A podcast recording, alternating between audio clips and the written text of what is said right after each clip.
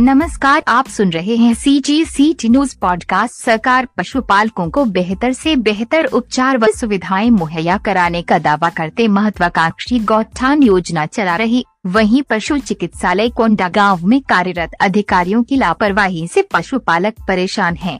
सोमवार को पशु चिकित्सालय कोंडा गाँव से बिना लेबल लगी दवाइयाँ वितरण का मामला सामने आया है। गोलावंट बेदबेडा के ग्रामीणों ने बताया, सप्ताह भर से गाँव के मवेशियों में खुरा चमका की बीमारी फैल चुकी है। लगभग गाँव के सभी मवेशी बीमारी से ग्रसित है। जानकारी देने के बाद भी विभाग का कोई कर्मचारी न पहुँचने पर हमें कोंडा गाँव स्थित चिकित्सालय जाना पड़ रहा। सोमवार को दवाई के लिए कोंडा गाँव चिकित्सालय पहुँचे थे। पशु चिकित्सालय के कर्मचारियों ने हमें बिना लेबल लगी दवाइयाँ दी हैं। किसी भी बोतल में लेबल नहीं लगा था। पशु चिकित्सा सहायक डॉक्टर नीता मिश्रा ने कहा कि दवा की बोतल का लेबल कैसे फटा था? लेबल फटी दवाई वहाँ कैसे रखी थी? बिना लेबल की दवाई वितरण को लेकर जाँच करेंगे।